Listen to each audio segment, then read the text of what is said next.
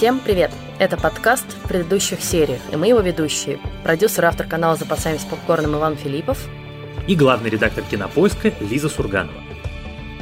И сегодня мы обсуждаем мини-сериал, который называется «Ваша честь», который вышел на телеканале Showtime и доступен по совместной подписке на медиатеке и кинопоиске.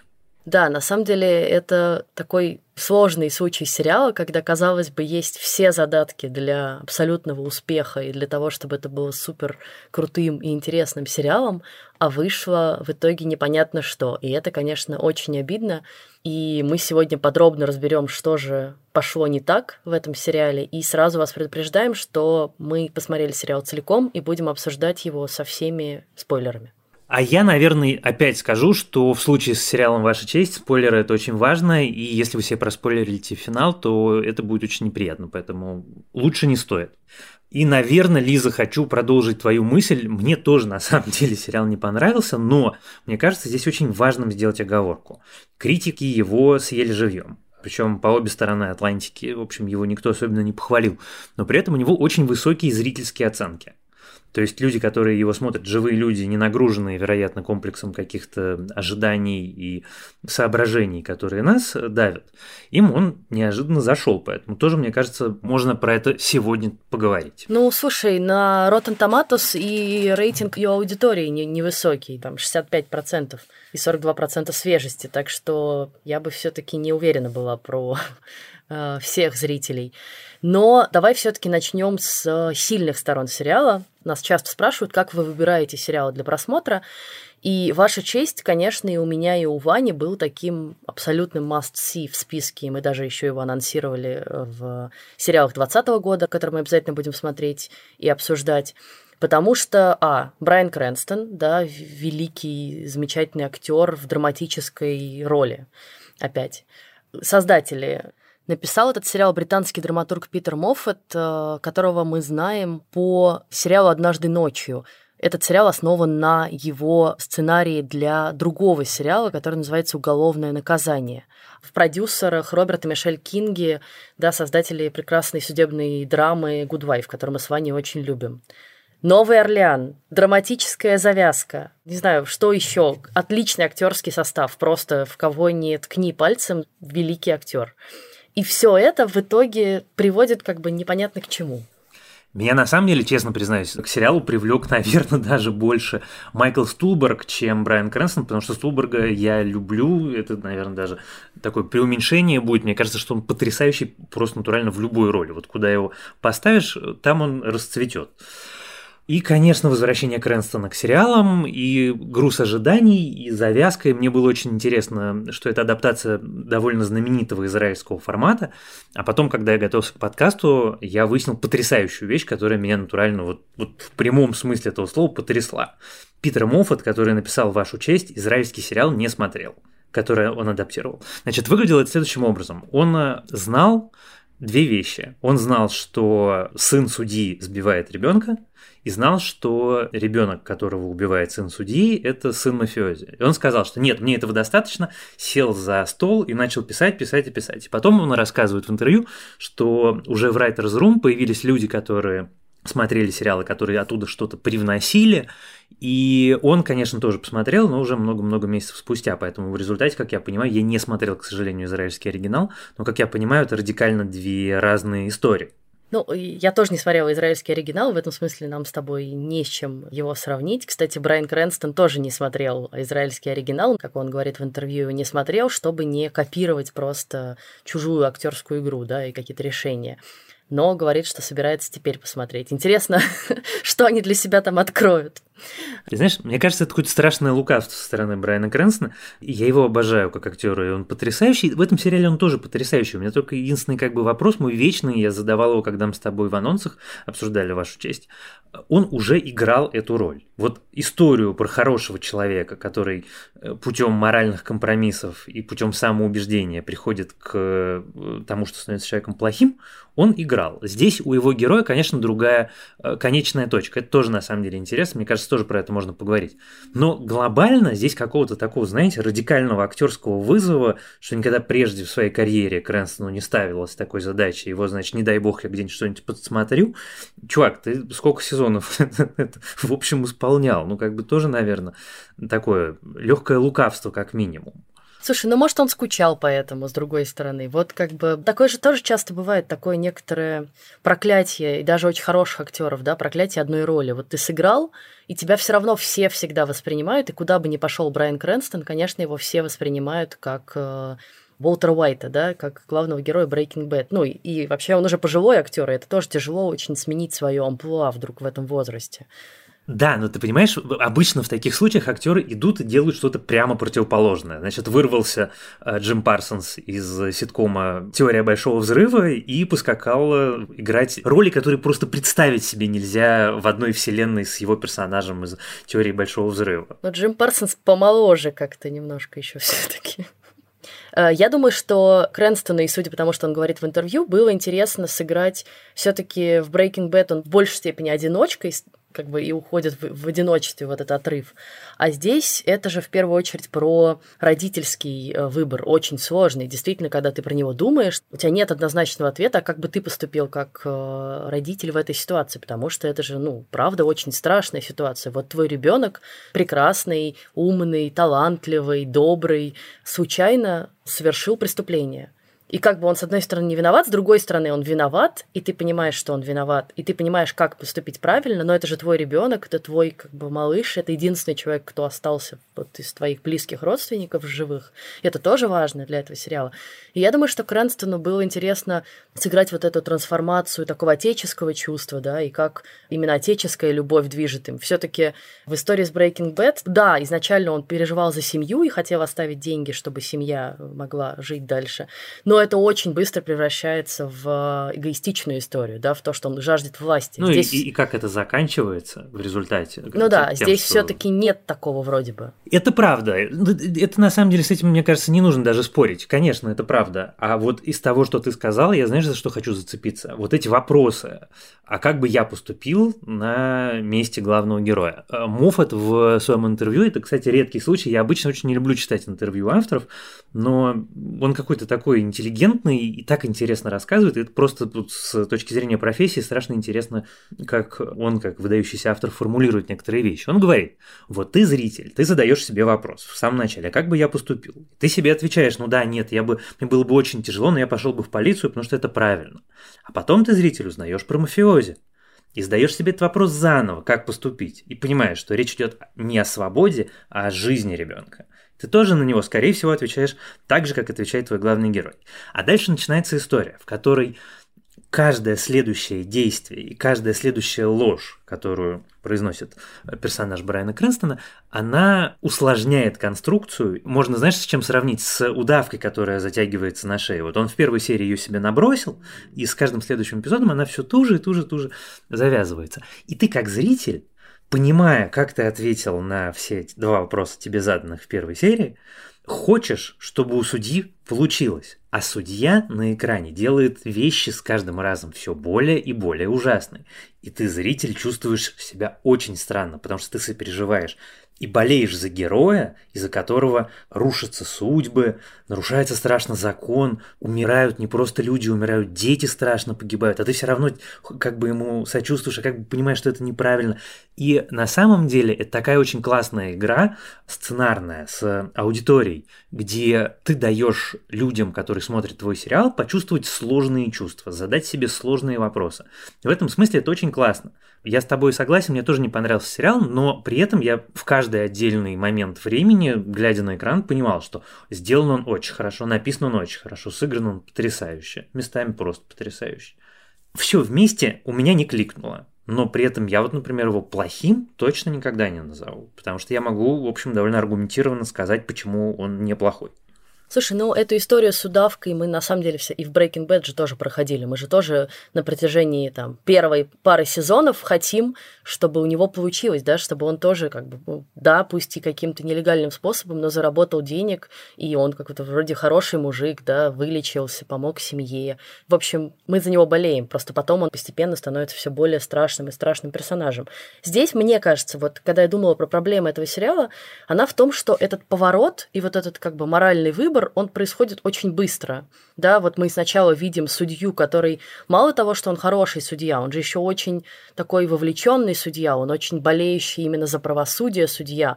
Он судья, который не гнушается того, чтобы самому разобраться э, на месте, а что там произошло, да, бегает вот в этот э, бедный квартал и смотрит, как построены дома, чтобы потом на суде задать вопросы.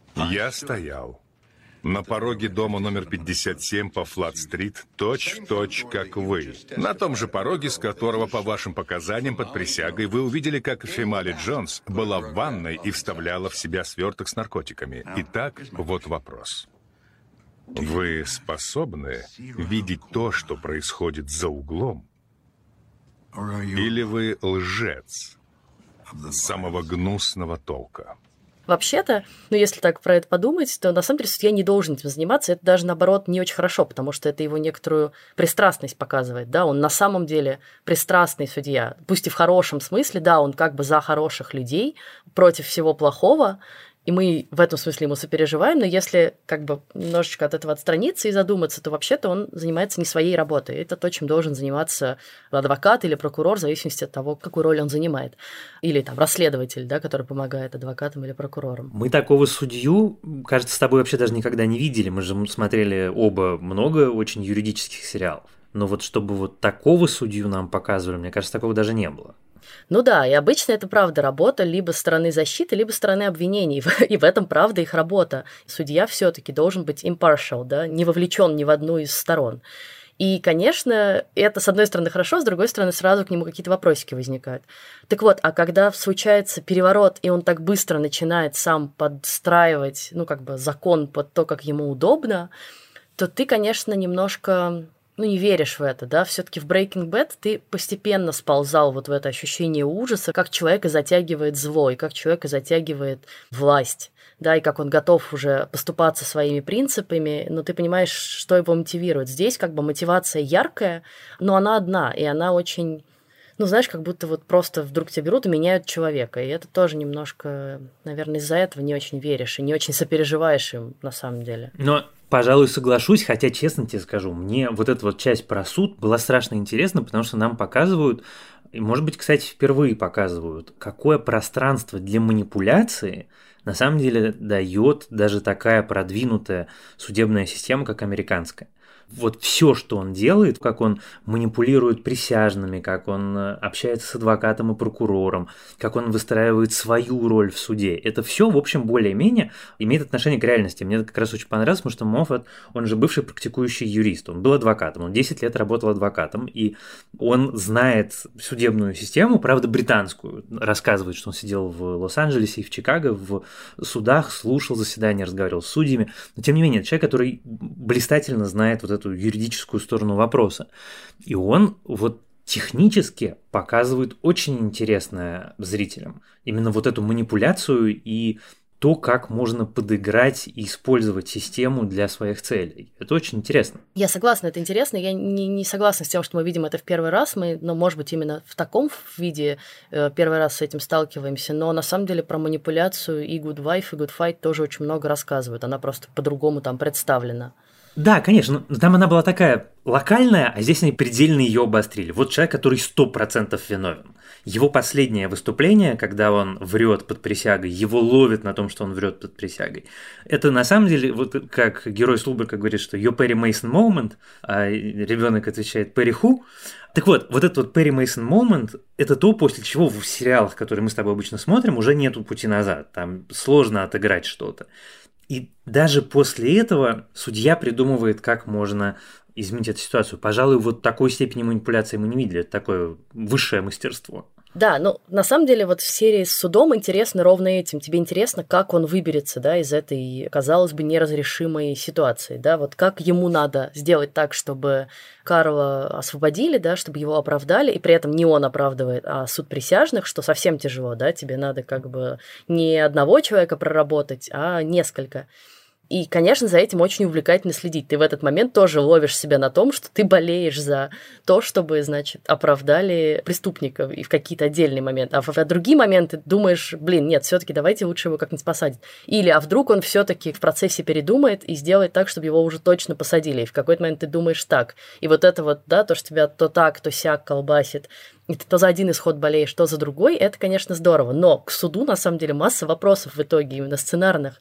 Во-первых, сначала вот это светопредставление с тем, что мы закрываем суд для всех посторонних, а потом туда начинает заходить и его подружка, и его сын, и он как бы никому из них не говорит, слушайте, ребята, суд закрыт, и вообще-то вы не можете сюда зайти. Он может сына своего совершенно спокойно оттуда выгнать. Нет, он его не выгоняет. Да, это права. Вот. Дальше как бы вот эта история с видео, с камер наблюдения прокурор, да, в исполнении совершенно прекрасной Мора Тирни с каким-то ужасным париком. Это, честно говоря, я редко так делаю. Вот я сейчас выступлю в твоей роли. Но зачем ей нацепили на голову это странное гнездо? Э, мне непонятно. Показывают это видео, да, которое как бы вот забивает последний гвоздь в крышку гроба Карла. Но а что, защита не видела это видео до конца? Они сначала показали первую часть этого видео, типа, смотрите, он заходит в камеру. И вот он, значит, это убийца, он пришел в камеру. Они не знают конец этого видео, они так долго потом упорно рассказывают. И он закрыл за собой дверь, а потом он ее открыл. Ну, ребят, вы сами не посмотрели те улики, которые у вас есть на руках? И много таких мелочей, и ты думаешь, что за херь? Ну, как бы, почему? Ты знаешь, я согласен. Я как раз иногда, когда я захватываюсь э, какими-то, что называется, человеческими или сюжетными переживаниями, я начинаю переставать замечать мелочи. Ну, кроме самых агрессивно бросающихся в глаза, и ты, конечно, права. И про видео, и про особенно про людей, которые приходят на заседание суда. Ты знаешь, про что я подумал, когда я смотрел финал? Я думаю, вот после где-то пятой серии мне стало хотя бы немножко интересно. И мне было интересно, а почему так? И я понял к финалу, потому что все самое интересное, что есть в этом сериале, не связано с завязкой. Все самое интересное это отношения в доме Бакстеров, потому что главный злодей, вот этот вот мафиози, потрясающе интересный. Его отношения с женой и дочкой потрясающе интересны. Его отношения с сыном которого он видит своим преемником, но при этом который тупой, как бы ревной, и как бы очевидно не оправдывает его ожидания, ему очень нужно, чтобы он оправдал его ожидания очень интересно. Вот вся эта часть. Отношения чернокожей группировки. История про этого маленького мальчика Юджина, человека невероятно какой-то трагической судьбы. Все, что не связано с Майклом Досиата, его чудовищно раздражавшим меня всю дорогу сыном, ну, О, да. я так понимаю, что на самом деле это все-таки нужно было. По крайней мере, Моффат говорит, что они нарочно сделали его таким бесячим, потому что им нужно было показать, что он такой подросток-подросток, хотя, честно говоря, ну, не знаю, все-таки, может быть, каких-то красок добавить, а то он в каких-то отдельных эпизодах просто пень пнем. Ты смотришь, ну, come on, юноша, ну что ты делаешь? Юноша. Но в результате так. Самое интересное это не про Майкла Десиата, не про Адама и не про основную историю. А это все-таки, мне кажется, какая-то проблема для сериала. Слушай, я с тобой абсолютно согласна, я ровно это и хотела сказать тоже, готовясь к подкасту, что вот э, я бы посмотрела сериал про отношения мафиози и вот этой группировки Desire, да, потому что, во-первых, это очень колоритная какая-то штука, она очень напряженная, потому что это, безусловно, отношения еще белых, привилегированных людей и чернокожего бедного населения, при этом которое как бы тоже стремится к захвату власти. Это история про Новый Орлеан, про коррумпированных копов, про коррумпированный суд, про то, что даже хорошие парни на самом деле все равно имеют свои связи в этих группировках. Да, вот этот Чарли, которого нам показывают, вроде как он тоже хороший, но на самом деле, если что, он знает, кому дать э, на лапу, да, чтобы все было сделано чистенько, как ему нужно. А он при этом рвется в мэры и хочет этот город очистить от, значит, вот этого порока. И, кстати, я очень рада, что они в итоге решились на историю в Новом Орлеане, потому что я прочитала, что изначально они собирались про Чикаго снимать этот сериал. И про Чикаго мы уже видели, конечно, эту историю, а вот про Новый Орлеан еще нет. И Я еще прочитала в очередной раз про сериал «Тримей», про последствия урагана Катрина и как раз тоже про все эти отношения бедного населения, полиции, властей. И очень хочу теперь посмотреть его от Дэвида Саймона. На самом деле он у меня давно лежит в списке сериалов, которые я все хочу посмотреть. Там еще мой любимый Джон Гудман играет. А ты знаешь, почему выбрали Новый Орлеан? Мне так это понравилось. Я ужасно люблю, когда я готовлюсь к подкасту, выяснять какие-то вещи, которые ну, прям никакого отношения не имеют к сериалам и к тому, что мы будем обсуждать, но все равно очень интересно. Так вот, Новый Орлеан выбрали не только потому, что он колоритный, его очень мало показывали в сериалах, а потому что автору нужен был маленький город, в котором судья будет иметь большее значение, потому что он всех знает. Он знает и полицейских, он знает и прокуроров, и что это маленький мир, в котором и судью знают. И в результате из этого интервью выяснил, что Новый Орлеан – это очень маленький город. Я этого никогда не знал. В моем представлении Новый Орлеан был огромным городом.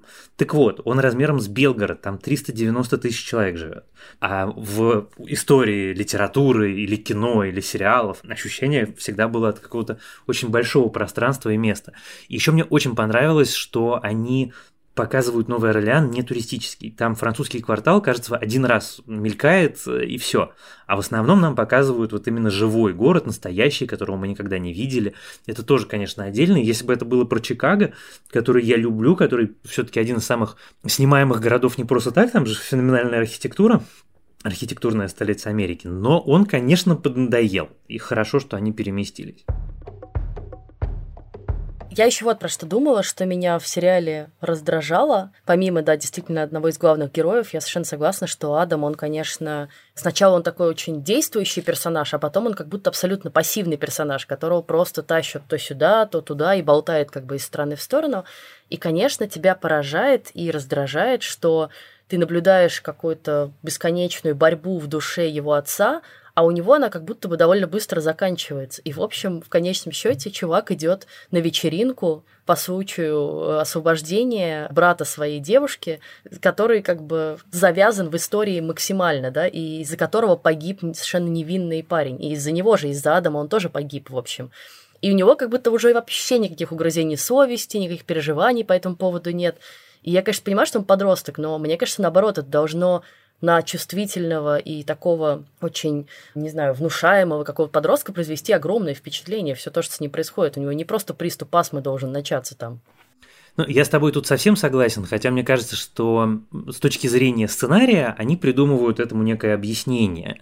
И вот вся история с тем, что у мамы Адама был роман, и вся история с разговором отца и сына, она там же пристроена не случайно. Это, с одной стороны, вещь такая довольно очевидная, с другой стороны, я все-таки ценю, когда в сериалах, в сценариях, э, если у тебя есть сетап, то у тебя есть пей То есть, если тебе что-то говорят, в каком-нибудь там первом даже эпизоде, то ты потом в финале каким-то образом узнаешь, зачем тебе это сказали.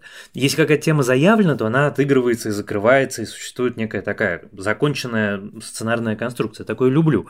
Так вот, помнишь ключевую мысль, которую говорит судья сыну, когда они разговаривают про измену матери? Твоя мама во многом была замечательным человеком, просто прекрасным.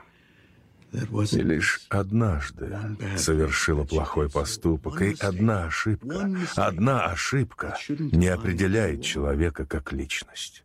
И, по сути, это же ну, как бы довольно прямая и ничем не прикрытая отсылка к всей теме сериала. Я не хочу, чтобы одна трагическая ошибка, да, ты в ней виноват, но не хочу, чтобы одна трагическая ошибка определила тебя как человека на всю твою жизнь. Говорит он, и типа вот мы с точки зрения сценария, это на самом деле даже в каком-то смысле убедительно звучит, что типа у Адама гештальт закрыт, и он, значит, отправляется на эту вечеринку.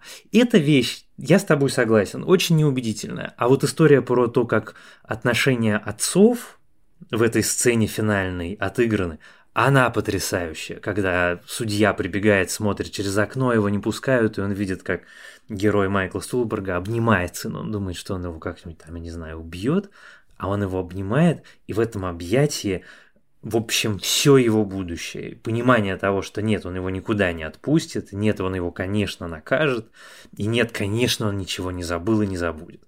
И сыграно вот это изумительно. Он так вскидывает руки, да, что ты даже не знаешь это, в этот момент, это что, это агрессия или вот объятие, да, и это, конечно, это правда крутой момент, хотя я в этот момент э, даже почти восхитилась э, финалом, и я думаю, офигеть, будет сейчас э, крестный отец, да, это вот как бы дальше Адам станет просто его наследником и будет управлять всей этой империей. И вот про это, конечно, классно было бы дальше посмотреть. Но, блин, вот раз уж мы подошли к финалу, но, честно говоря, вот просто настолько он искусственный, мне кажется, настолько, с одной стороны, предсказуемый, предсказуемый и искусственный, и вот это вот все мальчик берет пистолет, чтобы отомстить за убитую семью, и, конечно же, попадает не в того, и вот так вершится правосудие. И такая неприкрытая метафора, и опять же связка с тем, как погибает в начале Рок, когда точно так же захлебываясь собственной кровью, и здесь как бы вот погибает Адам, но на руках у отца, и ты думаешь, ну, правда, ну, в смысле, это настолько, мне кажется, в лоб и не тонко. Если бы просто на этом объятии Майкла Стулберга закончили, да, и такой занавес падает, это было бы гораздо более интересно. Был бы открытый финал, в котором ты бы думал дальше, он его убьет, он его замучает, или он на самом деле все-таки ради дочери своей как бы забудет про это, да, и потому что дочь он любит, и видно же, что он тоже, как отец, мечется между любовью к дочери и тем, что он желает ей счастья и желает, чтобы ей было хорошо, и ненавистью вот к этому парню, который убил его сына. И э, вот эта борьба в нем до последнего продолжается, и было бы очень интересно думать просто про то, куда бы она его вывела. А здесь за тебя это решают, и решают каким-то, ну, максимально костыльным образом, на мой взгляд. Две вещи. Во-первых, конечно, поражает меня, в смысле восхищает то, как твои слова в очередной раз иллюстрируют твою эрудированность, и, ну, как бы, я не знаю, как сказать, компетентность. Потому что изначально точка стояла ровно в этом месте. В, в этом интервью, которое я читал, оно огромное. Мафад рассказывает, что да, на этой сцене, на этих объятиях заканчивался первый драфт сценария. Поскольку это сердце истории, и ровно по тем причинам, которые ты сейчас озвучила, что это было бы гораздо сильнее. Но потом, говорит он, мы поняли, что надо рассказать больше, потому что эта история выросла из истории просто отца и сына в историю, в которой есть и другие другие люди и другие трупы, и что нельзя было оставить историю этой семьи несчастной, э, вот этих вот бедных чернокожих людей, которых просто раздавило всех целиком. Причем, ну, как бы походя и практически случайно. И они просто мимо проходили, вот оказались не в том месте, не с тем цветом кожи. И он говорит, и нельзя было оставить эту историю без завершения и без точки, и поэтому, значит, мы придумали так. А дальше я с тобой, с одной стороны, согласен, что он действительно такой очень в лоб. А с другой стороны, начал думать я, это не американская современная драма, это абсолютно классическая древнегреческая трагедия. И как только ты начинаешь смотреть на нее с точки зрения классической древнегреческой трагедии или мифа, то очень многие из них в 21 веке кажутся очень простенькими, потому что они на самом деле, как ты помнишь, практически все сильно в лоб – и, в общем, лишены открытых финалов и полутонов. Этот диспут последний раз, мне кажется, очень активно был после фильма Лантимоса «Убийство священного оленя». Там все тоже, одни говорили, что слишком в лоб, а другие говорили, что это древнегреческий миф. И вот мне кажется, что как только ты начинаешь смотреть на это как на древнегреческую трагедию, отношения отца и сына и цены, которую ты платишь за ложь, а ложь все равно в конце тебя убивает и лишает тебя того ради всего, что ты делал, у этого появляется логика. И я понимаю, почему это раздражает, и меня тоже, скорее всего, это в чем-то раздражает. Но при этом, ну, как бы я не могу отрицать определенной гармонии и законченности высказывания. Ну, наверное, немножко раздражают уже попытки все время делать из всего древнегреческие трагедии, потому что, ну, в конечном счете, мы не живем в древнегреческих трагедиях. Там все-таки очень как бы маловероятные часто ситуации происходили, и очень драматические, и очень как бы кровавые, и жестокие, и уж там слишком жестоко судьба обращалась с людьми. В реальном мире, конечно, расплата не происходит так быстро, да, или вот так вот показушно, да, что вот ты все поставил на карту ради своего сына, а сына застрелили у тебя на глазах. Нет, гораздо как раз интереснее история про то, что сына твоего у тебя просто забрали. И забрал мафиози, который твой же злейший враг, на мой взгляд, сегодняшнего. Я с тобой из... абсолютно согласен. Глядя из 21 века. Мне тоже этот финал показался удачней. И, конечно, ты права, ни в каких мифах мы не живем. Мы однозначно живем в прозе Салтыкова-Щедрина. И, в общем, с этим, мне кажется, абсолютно бессмысленно спорить. А другая претензия, которая у меня есть к финалу и к сериалу вообще, это все-таки очень там столько всего наверчено. Вот как бы с одной стороны есть очень простая напряженная история, но к ней начинают добавляться и такие детали, и такие детали, и там какие-то убийства происходят, и эта собака, которая то ли выстрелит, то ли не выстрелит, то ли как бы она сыграет какую-то ключевую роль в сюжете, то ли она не сыграет ключевую роль в сюжете, и то там у нее приступы, значит, тоже эпилепсии, потом ты думаешь, зачем все это было? Или вот зачем эта история с любовным треугольником между Адамом, его учительницей и феей? Достаточно уже было просто сделать у него роман с дочерью мафиози. Хотя это тоже, да. ну, ты думаешь, чуваки, ну как бы не слишком переборщили уже с, с тем, чтобы связать всех героев. Город с населением 390 тысяч. Конечно, и в нем одна единственная красивая девушка. Ну, Мало кого? женщин вокруг. А, а другая его училка. И ты думаешь вот про много таких линий, которые в итоге ни к чему не приводят и как бы где-то теряются по дороге, но из-за всего того, что и вот здесь напряженный момент, и здесь напряженный момент, и вот сейчас собака выплюнет кусочек мозгов, простите, что? как бы все сделают вид, что все нормально. Это все супер странно. Ну и еще, конечно, все равно вопросы к каким-то сценарным дыркам. Мафиози могущественный, очень умный чувак с кучей людей, которые за него все делают, расследуют там и могут про любого человека нарыть любую информацию. До последнего момента не знают, что у судьи есть сын. И этот сын астматик. И как бы ингалятор, который вот опять же в первой серии, еще в конце первой серии нашли, который должен, по идее, максимально быстро привести к э, развязке, до последней серии мы тянем. И вот эти все линии, которые тебе кажется, вот-вот сейчас их раскроют, тянутся до последней серии, и в последней серии в кучу все вдруг приходят к озарению, все вот типа Или, и это женщина-детектив, и все вдруг такие, фига себе, мы наконец-то поняли, кто все это сделал. Да, ребят, вы очень долго думали. Абсолютно. А потом Ли еще говорит эту речь в кабинете его, когда они разговаривают. И в этом месте меня прям воротило, потому что, во-первых, она говорит какие-то вещи, которые не являются абсолютными. Ну, то есть вся позиция судьи выстроена вокруг того, что не существует абсолютов моральных, а она говорит, что нет, есть моральный абсолют. Я такой, ну come on, даже если я сейчас с тобой соглашусь, а я, может быть, с тобой сейчас соглашусь. В общем, с этим сложно, это как минимум дискуссионный вопрос. Ну и потом, да, и, конечно, все эти линии перегружены сюжеты. И тот факт, что то, что мы с тобой сейчас уже обсудили, что многие из этих сюжетных линий гораздо интереснее, чем основная сюжетная линия, это все, конечно, очень-очень сильно вредит сериалу. И я смотрел финал сезона, и это было уже после того, как я прочитал, что собираются делать ремейк этого сериала у нас, что будет русская ваша честь. Кстати. И я не мог перестать об этом думать, потому что там абзац текста, который я прочитал, у меня вызвал 20, наверное, вопросов. Во-первых, суд присяжных. Come on, товарищи, суд присяжных не рассматривает все дела в нашей стране. Это нужно, в общем, придумывать. Во-вторых, я специально вчера полез прочитал. В прошлом году было 0,2% оправдательных приговоров. Как только ты берешь конструкцию вашей чести, переносишь ее на э, российскую действительность, это превращается не в восьмисерийный сериал, а в короткометражку, в которой судья захотел отмазать и отмазал, и никто не сказал ни единого слова. Потому что вся остальная сюжетная конструкция физически невозможна. Если ты рассказываешь реальную историю. Если ты рассказываешь другую историю, ну, тогда только это жанр научной фантастики.